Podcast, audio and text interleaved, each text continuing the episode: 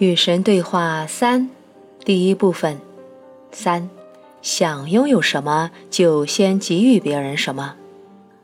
神，不过我现在就要告诉你这些更为圣洁的真相中的一个，因为它包含了你刚才那些疑问的答案。尼尔，我正希望我们回到我刚才提出来的那些问题呢。如果说父母说的话、做的事都是为了孩子的最佳利益。为此，甚至不惜违背孩子自己的意愿，他们能算是爱孩子吗？或者说，任由孩子在滚滚车流中玩耍，展现了父母真实的爱？神，这是个美妙的问题，这是每个父母从开始养育子女时都会提出的问题。父母会给出什么答案，神就会给出什么答案。那答案到底是什么呢？耐心点，我的孩子。耐心点，耐心等待的人得到好东西。难道你没听过这句话吗？听过的。以前我父亲经常这么说。我很讨厌这句话，这我能理解。但请耐心对待你的自我，尤其是在你的选择并没有带来你想要的结果时。我们不妨拿你的问题的答案来说。你说你想要答案，可是你并没有选择它。你知道你没有选择它，因为你并没有惊艳到你拥有它。实际上，你拥有答案，你早就有了，你只是不去选择它。你选择的是你不知道答案，所以你不知道。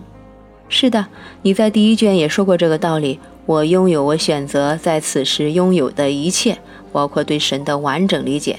然而，我将不会惊艳到我拥有它，除非我知道我拥有它。准确无误，你说的真好。但如果尚未经验到我拥有，我如何能够认识到我拥有呢？我如何能够认识某样我还没经验的东西？难道某个伟人没有说过认识及经验吗？他错了，认识并非由经验而生，它催生经验。世界上大半的人把这个道理弄反了。那么你是说我拥有我提的问题的答案？只是我不知道我有，正是如此。可是如果我不知道我有，那我就没有啊。是的，这是个悖论。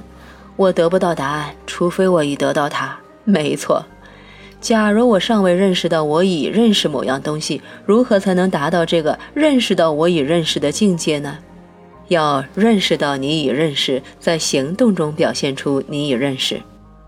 你在第一卷也说过类似的话。是的，现在我们不妨来重述以前讲过的道理。你提出的问题正好很合适，可以让我在本书的开端简要地总结我们以前讨论过的信息。我们在第一卷谈到状态、行动、拥有、范式，可惜大多数人完全搞反了。大多数人以为，如果他们拥有某样东西，更多的时间、金钱、爱情等等，他们就终于能够采取行动去做某件事，写书、培养爱好、度假、买房子、谈恋爱等等。这将会使他们处于某种存在状态，快乐、安宁、满意或者充满爱。实际上，他们弄反了状态、行动、拥有范式。宇宙的真相与你想象的不同。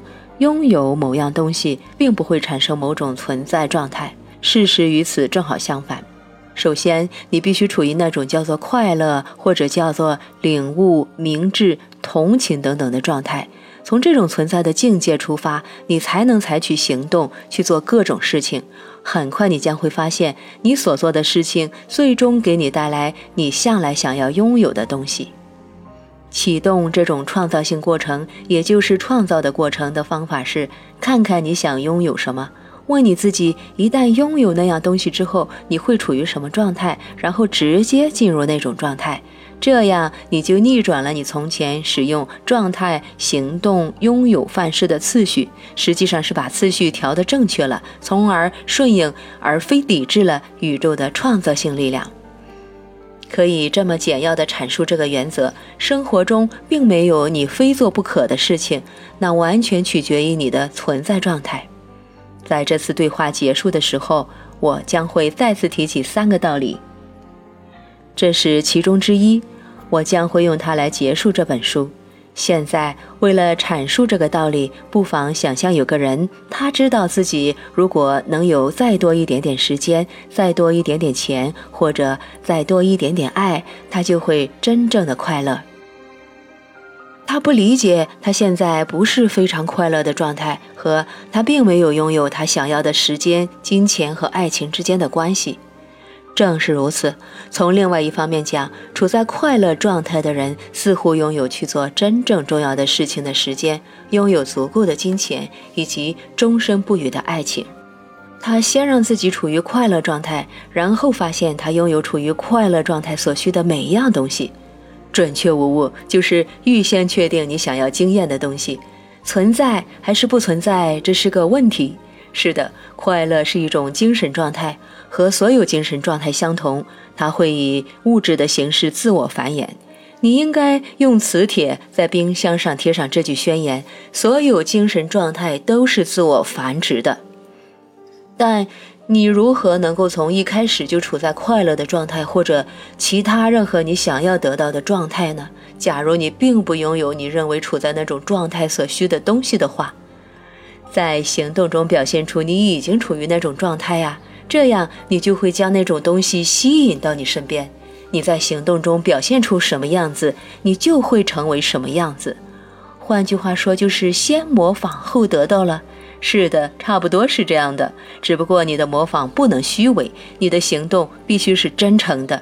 无论你做什么事，要真诚的去做，否则你的行动就没有好处。这倒并非因为我将不会奖励你，神既不奖励也不惩罚，这你知道的。但依据自然法，身体、精神和灵魂要在思维、话语和行动中统一，创造的过程才能生效。你无法愚弄你的精神，如果你是虚伪的，你的精神将会知道，那就完了。